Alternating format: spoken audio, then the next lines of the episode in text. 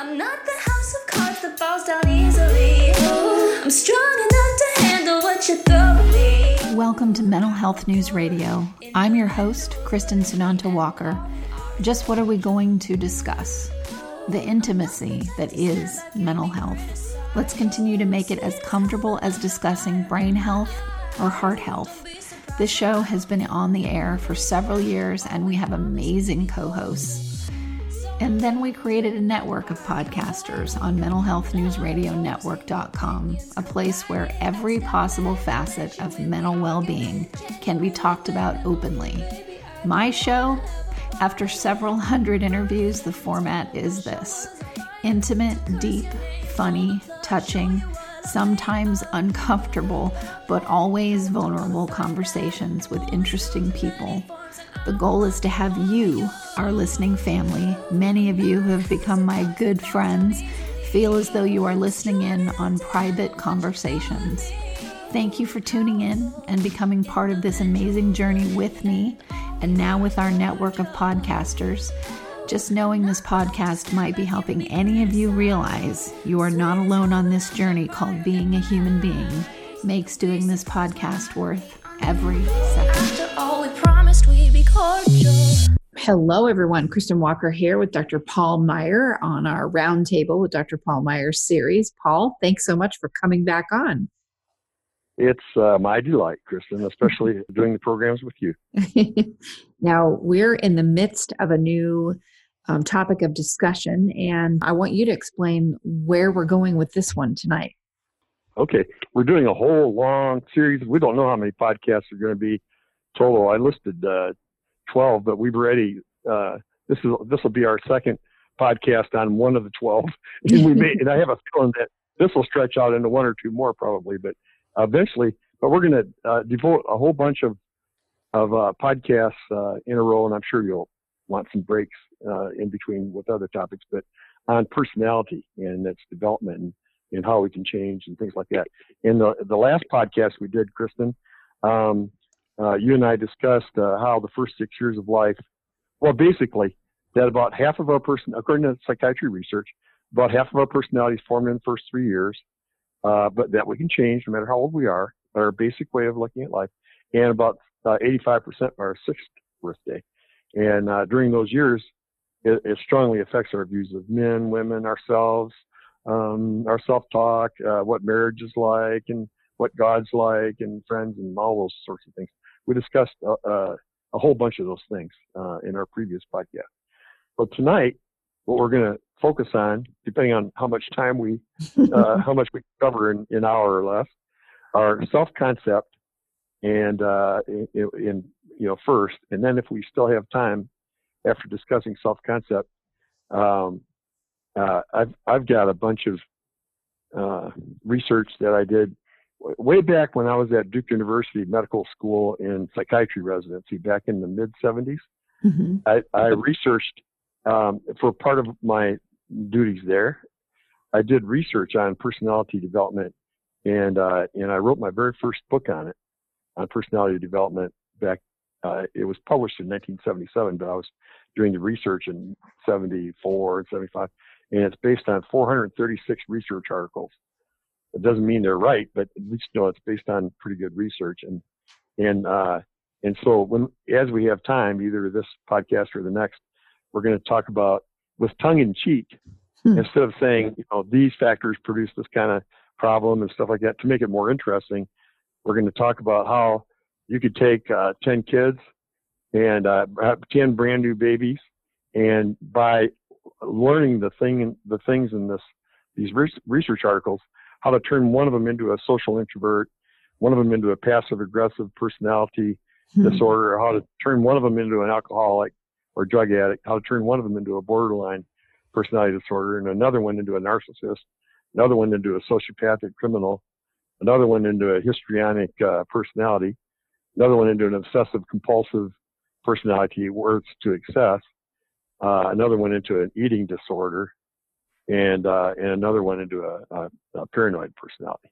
Mm. And you know, maybe someday. Well, actually, all the rest of the podcasts are on how to produce healthy personalities. so this but, is a. we're not wanting anybody. Not we're not wanting anybody. To, yeah, we're not wanting anybody to produce those things.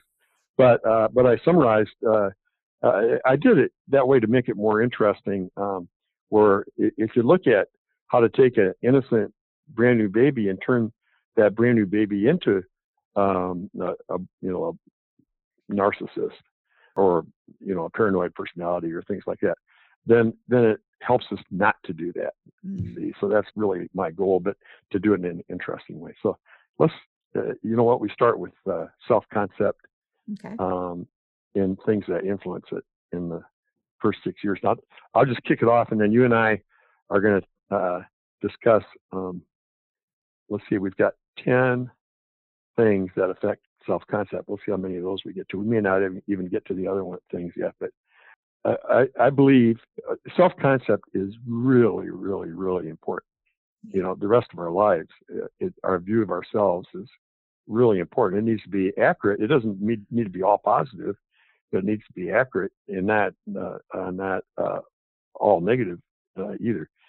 But um, as as humans, we feel a lot of we can feel emotional pain sometimes from non-emotional sources like you know genes or uh, low you know being real low in certain vitamins or having uh, low thyroid or even uh, um, uh, a lot of my patients that are doing great need to get on uh, steroids for a while for asthma or things like that and the steroids uh, can even make them have depression and low self-concept temporarily things like that we're not going to go into those but the most common causes of low of emotional pain in life, I believe, are one is lack of self worth.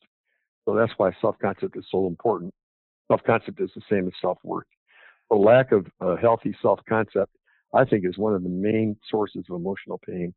And then a second one is lack of intimacy with others, because um, no man is an island, no man stands alone. There's a song like that, you know. Remember that? Mm-hmm. And uh, but uh, we all need to love and be loved by people who know the truth about us, people who know us as we are. So lack of intimacy with others is uh, vitally important. And then uh, I also believe, and you know, a lot of our listeners may disagree with me, but I really believe that um, a big part of our um, um, emotional joy in life comes from intimacy with God, who is truly our higher power. And lack of intimacy with God, or have, having no God in our lives, I think can be a big detriment to our uh, self-esteem too. But you know, uh, people have a right to disagree with me on that. you know, I've got my my own views. Some do. So, uh, why, why don't you and I start start going down this? Uh, sure. Uh, list. You want to take the first one? And, Absolutely. So you have okay uh, sources of positive self-concept and self-worth in the first six years yeah. of life can include deep affection from parents. So that would be touching, holding, breastfeeding, or holding the baby while feeding from a bottle, soft words, or even songs while in the womb or during the first six years. Yeah, so uh, feeling the affection of our parents is is a really strong influence on our self-esteem because if they love us, we can feel that, and that helps us to to feel feel valued and feel lovable and to love ourselves more.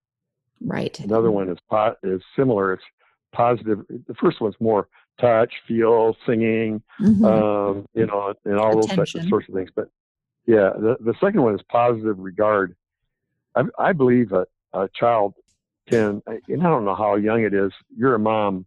I'm not.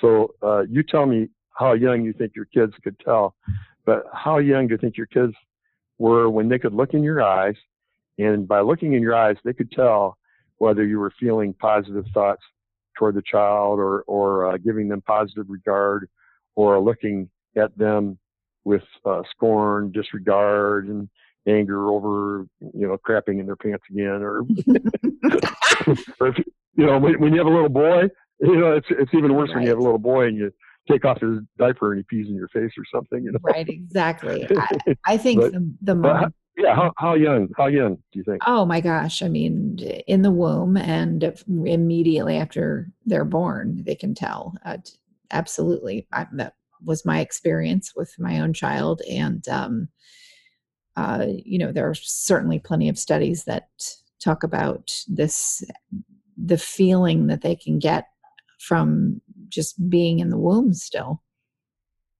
Yeah, that's true. Yeah, if if uh, and even if they if they hear the parents yelling at each other and things mm-hmm. like that, that makes them feel more uncomfortable. Um, but when you know when they as the older they get um, in, in, those first six years, um, the more they can look in your eyes and by experience know whether you're valuing him or her uh, or whether you're devaluing uh, him or her or even being disgusted by him or her. And, and when you're young, you believe your parents are right. Right. You know, you and I have talked about that lots of times, you know, because, um, you know, about the effect that abuse has on a child is so powerful because an abused child thinks that they deserve it. Absolutely. And I think about uh, number three, which is around attention, giving the child your attention. And what's interesting is we have what's now called the iGen generation, the first generation of kids that were born into social media, smartphone, you know, uh, technology the way that it is today. And everyone. How, how do you spell that? How, uh, how do you spell uh, that? The letter, is that yeah, the letter I and I. then G E N. G E N? Mm-hmm. Okay. So the so, I generation. Yep. Exactly. Oh, because the I stands for information generation or uh, internet. Or it, it, has many, you know. Oh yeah. Okay. Information, yeah. internet, all those. Yeah. Exactly. Kind of like. Go, go, go ahead. I, I, didn't mean to interrupt. Go ahead and explain that because this is a that's well, not what, a term I'm. You, you mentioned to me with? before, but I, but I haven't. It's it's way after my generation, you know. So Tell me about that. Tell well, about what's what's interesting is you know it's that it's the first generation that, uh, like I said, was born into this new age, this new digital age, and so when we look at how many parents are looking at a phone instead of looking at their child looking at a computer instead of looking at your child now we've seen that in you know the millennial generation we've seen that in other generations, but this is the first one that was born into this, this generation that we have now. So, you know, what are they, what messages are they getting that immediately out of the womb they're competing with some kind of device? You know, yeah. where their their parents are buried in this device, and where they're taught to embar- to bury themselves in the in a device of some kind, rather than get that warm attention from a human being. Yeah. You know, actually, I, I say I'm too old to recognize that. Uh, but one of my, uh, one of my sons told me not, not long ago, and he's in his 40s, that, um, you know, that he remembered, uh, uh, he remembered, uh, when he was a kid in his first six years and, and I was playing, uh, you know, we didn't have didn't, we didn't have computer games back then, but but I think I had uh, uh, I forgot what you call those things, you know, with the sticks and all that stuff. You know, we did have those games, and uh, and and I'd spend a lot of time because that was new, and I spent a lot of time playing games um, on those uh, you know apparatuses, and and he felt like sometimes I uh, ignored him because I was playing games and and and uh, I would say, you know, well, you know, as soon as I'm done with this with this game, I'll come out and talk to you and things like that. Right. But when uh, when when a child uh, like my son, when a child comes up says, "Dad, I got something real important to share with you," and you say, "Not now, not now," and you push them away and say, "You know, catch me later, or I'll come." I'll, you know, I'll come get you later, unless it's going to be, you know, I'll see you in one minute or something like that. But then uh, in psychiatry, those are actually called don't exist messages. Exactly. And so a child can actually feel like he's being told by the parents not to exist, and right. it can, you know, not that you know when when a child, you know, a lot of kids commit suicide and they have great parents, and I don't want to lay a guilt trip on anybody. Um, but if we give a child a lot of those don't exist messages, it, it can make it, you know, uh, more likely to happen. It doesn't. It doesn't. You can't cause anyone to commit suicide.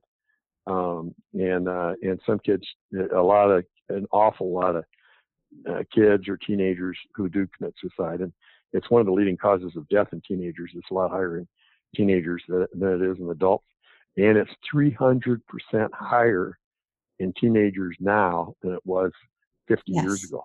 Yes. You know, so there, so our culture, like you said, our culture is getting less intimate and more of all these other things. And, and uh, but um, a lot of times a child uh, or a teenager will get clinically depressed, either genetically or because of circumstances or because of lack of self-concept, lack of intimacy with others, lack of intimacy with God.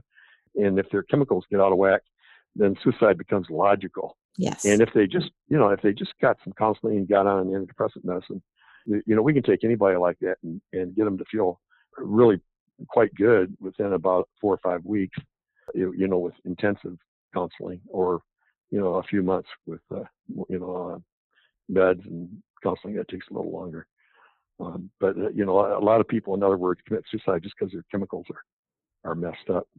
Right. And and what we don't have, we don't have treatment protocols for kids that are growing up today. And these kids in the iGen generation, which are as of right now in, you know, June of 2019, that would be anyone that is 21 years or younger. So some of these young adults are going to start having children now and they are addicted to different types of technology, screen time. And so, how are they going to nurture and give that, you know, real human Yeah. contact with their child when they Yeah. possibly, their babysitter as a child themselves was some form of technology? So, they don't Yeah. have a role model for that. And um, so they're raising children, and their children are grasping for that kind of tactile, um, you know, stare in your eyes, sing songs, Yeah. spend time, attention, but they're all buried in some kind of screen. Yeah, it's amazing. Uh, I, I see. Um, I, I'm I'm slowing down now that I'm 74 years old. Mhm. Not much. I you know I went from 60 hours a week down to 50. You know, I'm slowing down. right. That's not really slowing down. Next down. year 40, and the you know Right. when I'm 90, I'll I'll be down to maybe 30 hours or something like that. But I would die if I if I just quit working. I would just I'd sit on my butt and die. You know. right. but uh, uh, but when I see, uh, I, was, I started to say, um, so now uh, the only new people I see are right now are people in their 20s that where ADHD is their primary diagnosis. That's because Mhm. They're fun and easy to take care of, you know. And, know, I let all my other psychiatrists take care of all the tough ones. But but when I do see somebody in their early 20s, like you said, you know, 21 and under, uh, sometimes they'll sit there on the very first session. You know, we spend an hour together, and they're sitting there with their, looking at their phone while I talk to them. Mhm. And when I mention serotonin or something like that, you know, they're looking it up and reading about it as I talk. And Yes. and as I talk to them, they're looking up one word after another. And once in a while, I'll look up and have eye contact with me. But it's Right. bizarre to me. Yes. You know, it seems bizarre. Yep. So, Yeah. Okay, well, we mentioned don't exist messages. Um, and, and, and I've been guilty of giving those to my children. It's the last thing in the world I, I wanted to do. But yeah. And then um, um, ano- another factor, uh, number five on our list here, uh, Kristen, is that, you know, in the first six years of life when we're forming 85% of our self-concept, you know, we really, uh, we really are inferior. Right. You know, we really are inferior. We're inferior in size compared to everybody else. Uh, we're a lot more clumsy, so we're not nearly as coordinated as everybody else. We're we think more concretely. Uh, you know, everything's black or white in the way we look at th- things, and and uh, most children don't really become abstract thinkers until they're about 11, and some people never do. Uh, but a concrete, like an example would be uh, people who live in glass houses shouldn't throw stones. Mhm. Well, to somebody under 11, that means if you live in a house that's made out of glass, Right. you shouldn't throw stones because it might break the windows, you know. Right. but exactly. when you're 11 or older, if you have abstract thinking, you realize that means if you have faults, you shouldn't be, uh, you know, going around blaming other people for having them because, you know, if you live in a glass house yourself, you shouldn't be throwing stones because you'll break your own image, you know. So, uh, but anyway, they they have concrete thinking. They misinterpret so many things Right. because they haven't had experience and they're inferior in authority. Not only are their parents bossing them around, uh, but even their older brothers and sibling, uh, brothers and sisters and uh, any other large person around them is bossing them around. So they're inferior. They genuinely are inferior. So it's it's not surprising that we develop uh, inferiority feelings uh, when we grow up, and when so much of our personality is formed by age six, and uh, and we truly are inferior in those first six years in in a lot of ways. Right. And the word misinterpretation is interesting to me too, because of that instantaneous access to, like you talked about, your patients that will sit there and they'll be looking up things that you're saying to them. Mm-hmm. The development of, uh, of a younger person's brain, at, you know, before certain ages and that access to so much information filtered through the developmental stage of someone who is much younger and yet they have access to everything so yeah, much true. is available for misinterpretation yeah and i mean little kids you know young kids today a lot of them uh, have ipads and yep and uh, uh, even um, my uh, uh, let's see he just turned nine my nine year old nephew got a uh, an iPhone. A lot of kids have them a lot younger than that. But you know, got an iPhone, and and my uh, six-year-old niece has an iPad um, already, and and uh, I mean, um, it, I mean, a lot of that's good. I'm not saying it's bad. Right. Right. It, it, it really is neat that they they can learn so much.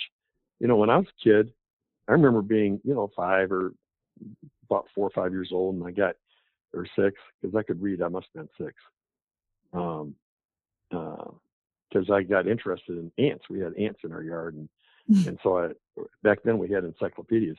So I pulled out an encyclopedia, and, and there was about 12 pages on ants, and I read all 12 pages. And it was so fascinating, and I still remember it uh, today. You know, uh, nowadays they can look at, you know, push uh, the word ant on their uh, Google, and they have pictures and uh, of all different kinds and such great illustrations and everything. And so a lot of that's good, you know, but um, but like you said, we can get overwhelmed by it and things like that.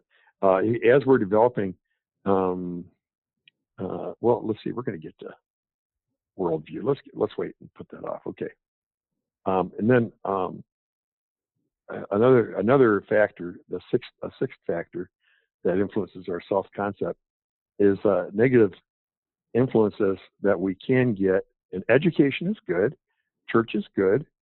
You know, I, I don't want to give the wrong impression. In fact, um, there was a study, um, one of the studies that I read, Kristen, was, was a study done by 13 different psychologists and psychiatrists from different universities that did thorough questioning of 90,000 teenagers. Wow. I mean, they hired people to, to do it. They didn't do it all, just those 13 people. But they, they interviewed 90,000 teenagers about a lot of their uh, you know, they, they had a, a list of, uh, I forgot how many questions, like 30 or 40. Uh, and they met with them privately. The people that did it met with them privately to ask them and things like that. And uh, they were amazed by a lot of things they found out, like uh, something like uh, among the among these teenagers, one out of, and, and I, I don't have the article in front of me, but but it was something like one out of every 30 or 28 girls, teenage girls, had uh, um, um, contemplated suicide seriously in the previous 12 months. and uh, and one out of like 40 boys had. Mm-hmm. And girls attempted a lot more than boys, but a lot more boys die of it because they're more, um, you know, they use more physical means like guns and things. And uh, uh, but one thing that they found was that kids that belong that went to church and belonged to a church youth group. It doesn't matter. I'm not talking about uh, Protestant, Catholic, Jewish, uh, Muslim. I'm not talking about any single denomination, but kids that had a, a religious, uh, a healthy religious interaction with other kids, and uh, and uh, and and uh, kid, and teenagers who prayed and things like that actually had a, a much uh, higher self concept than kids that didn't, and they had a much lower suicide rate. Mm-hmm. So um, so it, it, it can be helpful, but but in the first six years of life, uh, even in, in churches, religious education, it can be negativistic instead of positive depending on you know where the source, you know what the source is, and uh, uh, kids uh, have a inferiority feelings anyway as they're growing up, and then they go off to preschool, and then kindergarten, and then first grade, and all that's before age six. You know, first grade, I guess you know you're halfway through it by Right. time you, or no, I don't guess you turn seven until the end of first grade, but they go off to school and they start getting tests on different subjects, and you know what? Uh, as kids, we might get a 90% on a test, and that might even be an A, you know, and and uh, but instead of really feeling proud of it, um, the, the way our teachers are taught to do it is is wrong. They they put red marks on the things you got wrong, and so you look at that test, and all you see are The the red ten marks. percent that you got wrong in red Right. marks. You know, it, if it, it'd be really good if teachers took the time and put, um, you know, like blue marks by all the things you got right Right. you know, and and, uh, and and so you felt better about uh, getting a ninety percent feeling instead of Mhm. feeling bad about the ten percent that you missed. But um, negative uh, teachers, critical teachers. I had a really nice kindergarten teacher, Kristen, but my first grade teacher um, was mean, and uh, in uh, one time the guy next to me, you know, I think we, the whole class was standing. I think we were singing a song or something, and and uh, the guy next to me, you know, whispered something to me, and I whispered something back. You know, we were staying back in the room. She came back and and and our hit our heads together. Oh my God. I mean, it wasn't soft either, and she ended up getting fired for that. But and she should have. But you know, so, there's some teachers that are real critical and, and mean and stuff. So there can be negative influences in education, accidental and on purpose. But Right. again, you know, doesn't mean we shouldn't get education because it can be positive too. Um, so anyway, that's number six, and then seven um, is praise is good and valuable, but even praise can damage your your kid's self-esteem. This may surprise people. Right. Like, uh, you know, if if uh, if you have uh, if you have a, a little girl, especially in our culture, maybe not so much now as it used to be, but if you have a little a brand new infant girl who's growing up, she's becomes two and three and four and five. It's real common, or it used to be, uh, real common for the parents to uh, that are even trying to be good, positive parents to constantly praise that little girl for how pretty she is. Yes. Oh, how pretty you are. How lovely you look. What a beautiful girl. And, and I, I hear people doing that all the time still. Oh, what a beautiful girl.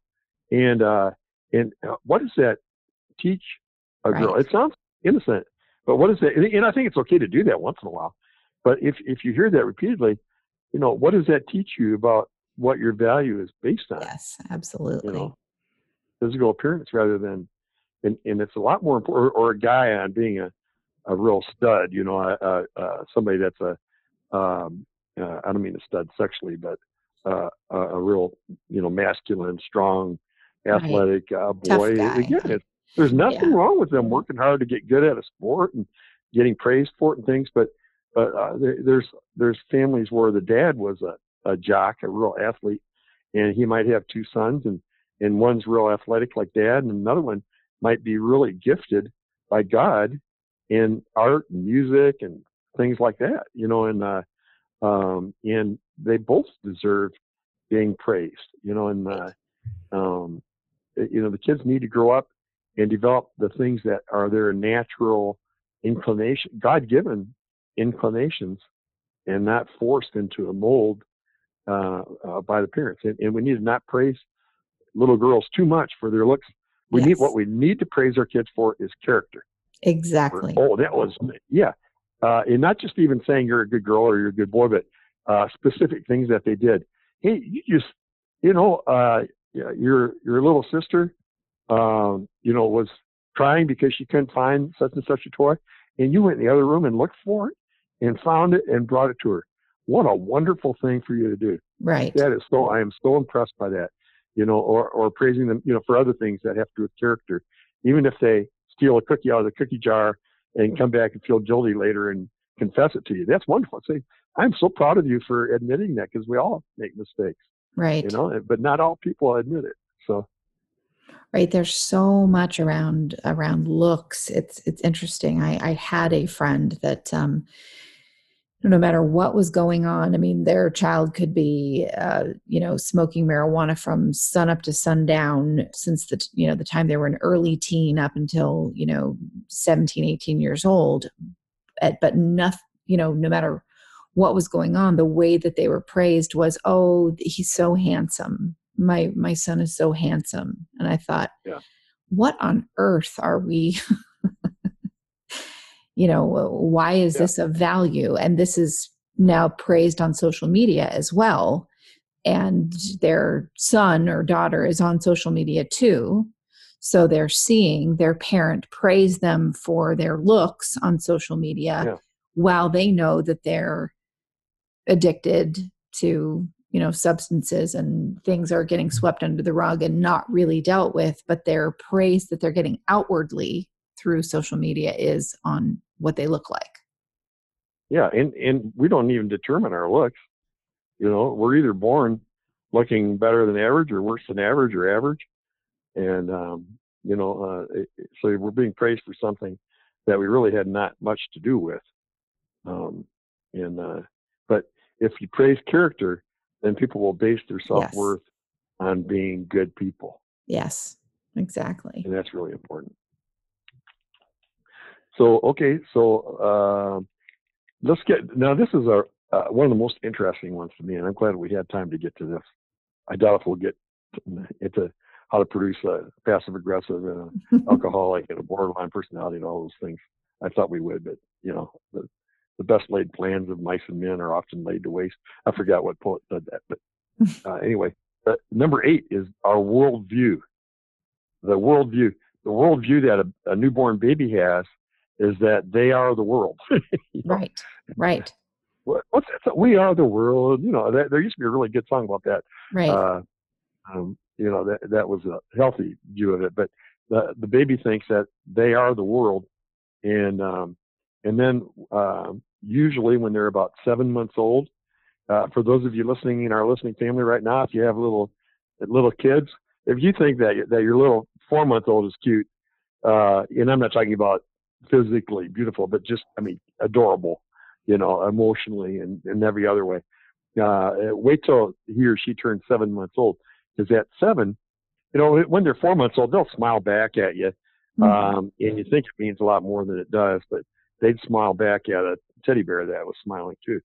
But when they're seven months old, um, then they uh, have a lot more recognition of individuals and and uh, when they're smiling at you, it's because they're smiling at grandma or grandpa because they know a lot more about what they're like and or at mom or dad or things like that. So they have more uh, recognition, and uh, but they still feel like their mother is, uh, according to research anyway. You know, some of this is guess guessing, but according to psychiatry research, um, kids think that their mother is an extension of them to some extent until they're about 18 months old, and that's why uh, an infant when the mom leaves the room, did you know how many infants will start crying? Right. Because they, they, they, according to psychological theory, anyway, anyway, they, they say it's because they feel like part of them left the room. Right. But about 18 months, a lot of, a lot of infants get over that because when mom leaves the room, they realize that all of them are still in that room. You know, part of them didn't leave the room. It's just mom that left and she'll be back. Um, so, uh, um, and then so the older we get, then we get a little older and and the world so the world becomes me and my mom and then the world becomes me and my family and then the world becomes our whole home and then it becomes our uh, our yard and our neighborhood and, right and then our school and and then our city and then our state and and, uh, and then our country and uh, hopefully we mature to a point where uh, we meet people of all different cultures and uh, if we do get to travel, it's really a, a blessing. Yes. Uh, I've been blessed. Not, uh, you know, we were too poor to travel when I was growing up, but uh, as an adult, I've been able to go all around the world uh, teaching um, psychiatric things to to people, and because of the books and all that. And and now here, you and I right now, Kristin, uh, people have downloaded these podcasts from all about 170 countries. Yep. Yep. Like that.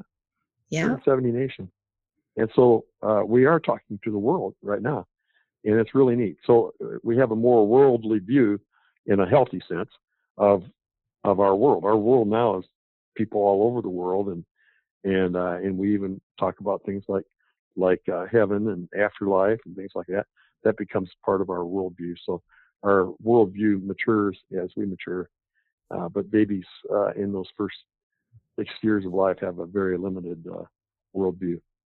Yes, and one of the benefits of our digital age is that we, you know, at younger and younger ages, we do have access to the entire world through the technology that we're using. So you yeah, don't necessarily have to travel to find out these things. Yeah. They're available right at your fingertips. So that's yeah, a that's, that's an advantage. Point. Yeah, and all the videos and stuff that are online. Mm-hmm. So there's a lot of advantages to all these new things too. Because uh, in, you know, like you know, in the past, if if I looked up the word ant, you know, I had to read about it, and there might be a couple pictures, but now you can see, uh, you, you know, you can Google it and and uh, see, you know, videos of the ants doing what they do and things from all over the planet. Just as one little example. Yeah. Right.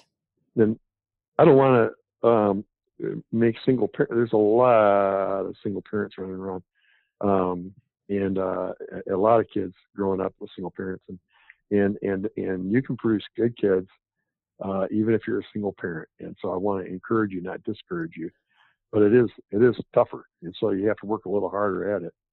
And uh, 80 82 percent of uh, single parent families are led by a female, and uh, 18 percent by a male. Um, and uh, children can survive, uh, but it takes more effort. as the kids are growing up, they we copy our moms and dads and it's nice to have both there to to learn character from and right and things like that. Um, and we do a lot of that from two to six. And uh, so in in um, uh, you know I, I, hear sometimes I'll hear parents um, say, "Well, I taught my kid not to smoke." Uh, and I say, "Oh, that's good. Do you smoke?" Yeah, I smoke a pack a day. You know, I taught my kids not to drink, and well, do you drink? Well, yeah, I drink a fifth of whiskey a night, but but they don't. I told them not to. You know, so uh, you know, I, uh, uh, children learn a lot more from what we do than from what we say. Yeah, so right. If, if, if you are a single parent, it's nice to get an uncle or an aunt or uh, somebody that's the opposite sex from whatever you are to have an influence on the child too. So they learn how to identify with you know men and women and and not just all the same sex or the, all the same anything. And uh, that's important too. Absolutely. So yeah, the 10, 10, 10 yeah, common effects of birth order, which I always find this fascinating. Yeah. I mean, I was a I was firstborn and I'm an only child. So but well, what, okay, now what, what do you think uh, what what do you think uh, what, what do you think are the advantages and disadvantages of being an only child since you are one? Oh my gosh, I have no idea. I mean, I, I, really don't know. I do not know what advantages and disadvantages. I, I, guess disadvantages are. I, I, don't know advantages, but I know disadvantages. And I saw this really not from my own, but from watching my son. He would, uh, because I had a ton of cousins to hang around with, and my cousins had siblings, and so I could watch the fighting and the, you know, learning how to negotiate and how to, you know, have grievances and work them out I could see that by watching my cousins. And my son did not have that kind of an experience. He was much more isolated than I was. So he would go to a friend's house and watch siblings fight and come home and just be indignant about how horrendous it was. And I would just kind of laugh because I was like, well, you have no idea what you're talking about um, because yeah. you're an only child. yeah. It wasn't until he got into the military where I said, oh my gosh, he's learning now at, at a much older age how to, you know, uh, have these interactions with other people his own age that he didn't learn by having siblings. So it, it was fascinating yeah. to watch that. So an only child would get more attention, mm-hmm. you know, and that could be depending on parents. That could be good, uh, you know, positive right. attention. One, I think one negative thing, uh, one disadvantage of being an only child is um, when parents haven't had any kids yet, they don't know what to expect. Right. and the natural tendency is for parents to expect way too much. Right. And so the first child um, will have you know all the expectations uh, of of parents put on one person. Right. And uh, and, and and dad dad may have grown up where he wasn't very good at sports. He liked sports. Like I I love sports, but I was never really very good at it. I was a really good goalie, but but I'm not that coordinated. So I, you know, I you know I uh, played on a fraternity basketball team, but I warmed the bench up and played on a baseball team, and I don't think I got into a game. And uh, you know, so I love sports, but they don't love me. You know, I I I tried golf and even got lessons by some pro. You know, I, actually um, golf pros. I wrote a book with Gary Player, the Hall of Fame golfer, and uh, and with Jim Hiskey, a pro golfer, and on you know positive things we can learn and stuff from from sports. And uh, so a sports psychology book. But Jim Hiskey even tried to give me lessons, and he gave up on me because uh, I'm so bad at sports. So I love sports, but I wasn't good at it. And uh, so it'd be easy for me to push my kids to excel at sports. And I think maybe I did to some extent. I mean, I tried not to do these things that I wrote about in my book before I had kids. but uh, but but it'd be it'd be easy to do that. So the firstborn, you know, maybe the mom didn't get to um, be in a beauty contest, and dad didn't get to be the star athlete, or or or mom wanted to be a musician, but they couldn't afford an instrument, or different things. And so whatever we weren't good at, we're trying to get our little uh, only child to be good at too. Right. So the expectations of the parents are are uh, put on the the only child. Um, so it has advantages and disadvantages. But you know, I I've seen only children turn out really healthy, and some that didn't turn out really healthy. So I'm not sure if it's you know such a big disadvantage, but it's probably somewhat of a disadvantage. I would think. I, I think it'd be better. It'd be easier to grow up with at least one sibling, you know, to interact with and grow up with and things like that. I think and I, and I know to, ideally. Oh, go ahead. Go ahead. I, I think you learn how to negotiate uh, relationships a, a little bit better when you have siblings. Um, you yeah. don't you don't get so upset or surprised at uh, or really that self-esteem hit of uh, a little bit of bullying things like that you yeah. can you can tolerate it not that you want anyone to have to tolerate it but you can tolerate some of those behaviors that happen on the schoolyard a bit yeah. better when you've had that you know sibling relationship that's yeah. going on in your home whereas an only child yeah. is kind of like you know what is this they don't know how to handle it they don't have anyone they work through that at home you know that can be that can be a really a big surprise yeah. you don't have siblings. And i don't think there i don't think there's an ideal number of uh, kids that you can have but i know uh, uh, some of the statistics that, that that were in those articles for that the ideal seemed to be to have kids be about three years apart. Right. For some reason. I don't even know why but if they're about three years apart that's good and and um, uh, the uh, the birth order, let, us say a little bit about that because, you know, we still have time to do that. But like I said, when you don't have kids, you don't know what to expect, and uh, and um, and so we tend to expect too much, and we especially do that. Uh, we all have we all have flaws. Uh, you know, Kristin, we've talked a lot in our podcast about maybe 80 you know, 70 or 80 percent of our thoughts, feelings, and motives we're not even aware of. Right. Like, uh, you know, I'm wearing a, a blue plaid shirt today, and, uh, and you know, when I picked it out, I just sort of grabbed it in the closet. But there's probably a whole bunch of reasons why I picked it out that I'm not even aware of. You know, if you look around, those of you in our listening family, look around the room that you're in, um, and look at like the pictures that you have hanging on the wall why did you pick those out? Well, you probably have some conscious reasons, but you have me a lot more unconscious reasons than conscious.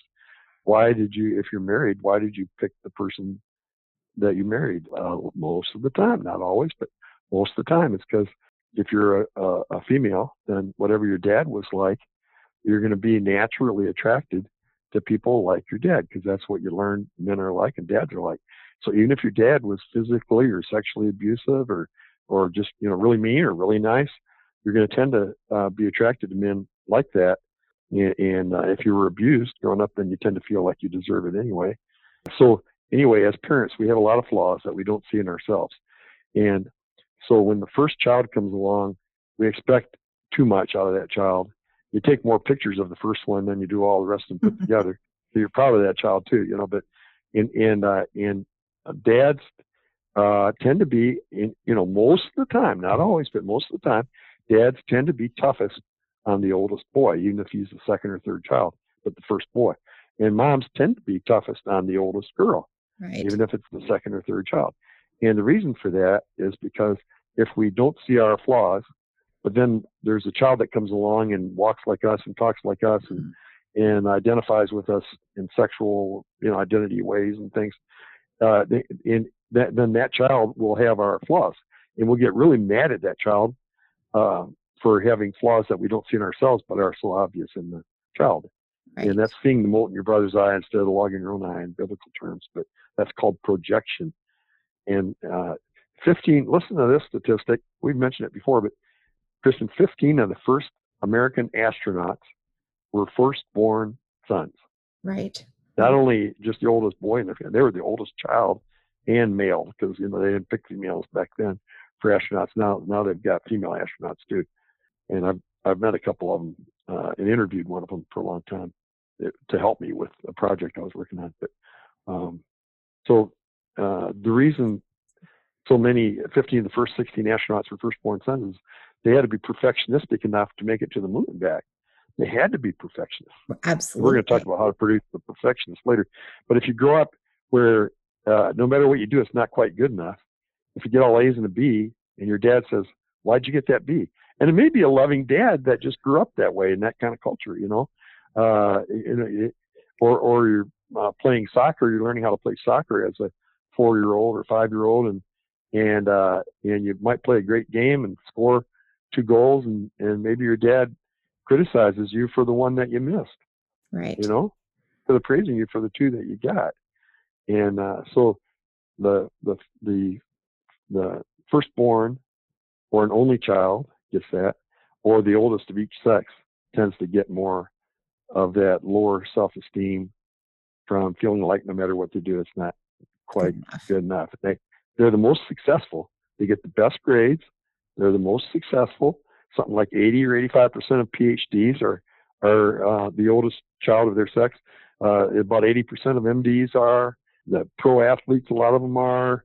Um, so they succeed the most but enjoy it the least usually mm-hmm. so they have a higher rate of depression because no matter what they do it's not quite good enough uh, but they they're very successful so if they get a little therapy or listen to our podcast they can have both they can be successful and healthy perfectionists and enjoy it you know right so, exactly uh, and it's easier to be a middle child uh, i was the third out of four and uh, the second boy so i really got lucky you know and uh, I, I just feel like it was real blessing and a, and you know, it's an unfair blessing that I got, but it was a blessing to be a middle child. And uh, lots of times the youngest child um, gets sort of spoiled and get away. You know, you're real strict on the oldest one, and by the time the fourth or fifth kid comes along, you, you sort of wore out, and right. know, and the kid gets away with murder and and uh, and boy, have um, I have uh, I have very little patience for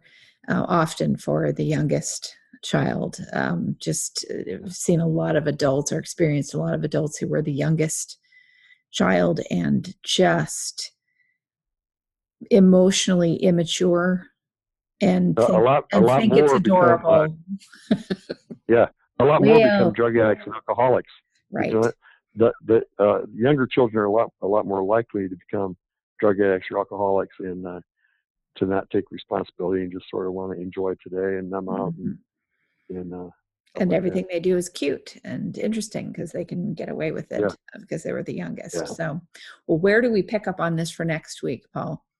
Well, I think that it's, you know, I think we've, you know, I, I think we ought to quit here. We could, I think we've talked for, I mean, there's no number of minutes, uh, minutes that we need to do our podcast. And I think we've talked for about 50. Right. Uh, but I think I think it would be better to stop here than to go on. But I want to arouse people's curiosity again so that you'll want to listen to the next one because the next one is uh, with tongue in cheek mm. how to take uh, 10 healthy, uh, brand new, spanking, spanking new babies and turn one into an introvert, one into a passive aggressive, one into a alcoholic, one into a borderline personality disorder, one turn one into a narcissist, one into a sociopathic criminal, one into an overly emotional, histrionic, and dependent personality, how to turn one into an obsessive compulsive. We've already talked about how to produce an obsessive compulsive, uh, you know, today, but in how to turn one into an eating disorder, somebody with an eating disorder, and how to turn one into a, a paranoid personality. And, and uh, I'll, I'll just uh, give this one little hint. Like, if, you know, a lot of people, listen, people listening to us today have pets, and you and I have had quite a few pets and stuff. I, you know, I've got, we've got two little Yorkies in our house that I just adore and they adore us. And one follows me everywhere, uh, and one follows uh, uh, my wife everywhere, and they just sleep with us at night and everything. And and uh, um, but what if you had a brand new puppy, and you were nice to the puppy most of the time, but once or twice a day you'd walk into the room that puppy was in and kick it across the floor, just mm. give it a kick all the way across the floor. After a while, that puppy, if, if a, a really nice friend of yours came over, uh, that puppy would growl at the nice friend, you know, and be afraid of that friend and cower and growl or, um, you know, maybe even try to bite the friend or something because uh, the puppy would become paranoid. He would think, if I get kicked across the room by my owner, then other people that walk in are going to kick me across the room too. And so see, that's how you can even produce a paranoid dog by and so people that get uh, a lot of um, abuse, not necessarily physical, but get a lot of abuse, of course, are going to tend to think that that uh, um, not always, but you know, a lot of times we'll think that everybody out there wants to hurt them. Right. And there are a lot of bad people out there that they do have to be careful of, but that's just an example. So next week we're going to talk about how to produce um, different kinds of disorders, not so that you will, but so that you'll recognize it and uh, understand yourself better, right. know how you can overcome those things that your parents taught you that are wrong. And also, those of you who are raising kids will say, will see, oh man, I am doing this. Right. I don't want my child to become such and such, you know. So I'm going to work on that. Absolutely. Okay, I'm excited to uh, get into this next week then, Paul. yeah, it'll be fun. All right, listeners, thank you for tuning in to another episode of Roundtable with Dr. Paul Meier on Mental Health News Radio. I know, I know, no one likes commercials, but seriously, folks, without the help from these organizations, we could not stay on the air. Please give a shout out to zencharts.com. If you're a mental health or addiction treatment center, you'll want to use their EHR. It's gorgeous and they're just good people. And also my genetics, M Y G E N E T X dot com, because knowing your genetic code empowers your mental health treatment.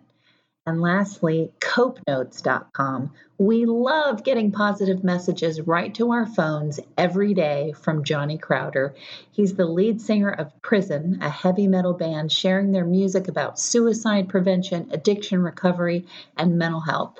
See, that was painless. Support them as they support us. Back to the show. Aggressive, but never without good intentions. I heat up and act on my emotions. Thanks so much for listening to Mental Health News Radio. Our podcast can be found on iTunes, Stitcher, and hundreds of other podcast apps or you can visit our website at mentalhealthnewsradio.com. If you have a question or would like to be a guest, become a podcaster on our network, or join the amazing organizations that help keep us on the air, please email us at info at mhnrnetwork.com. Get ready for that special goodbye from our resident therapy dog Miles, and a special thanks to Emily Sohn for letting us use her incredible song Cordial for our podcast music. Listen to the full song on SoundCloud at emily.sonne. Don't be surprised when I don't hate on you. After all, we promised we'd be cordial.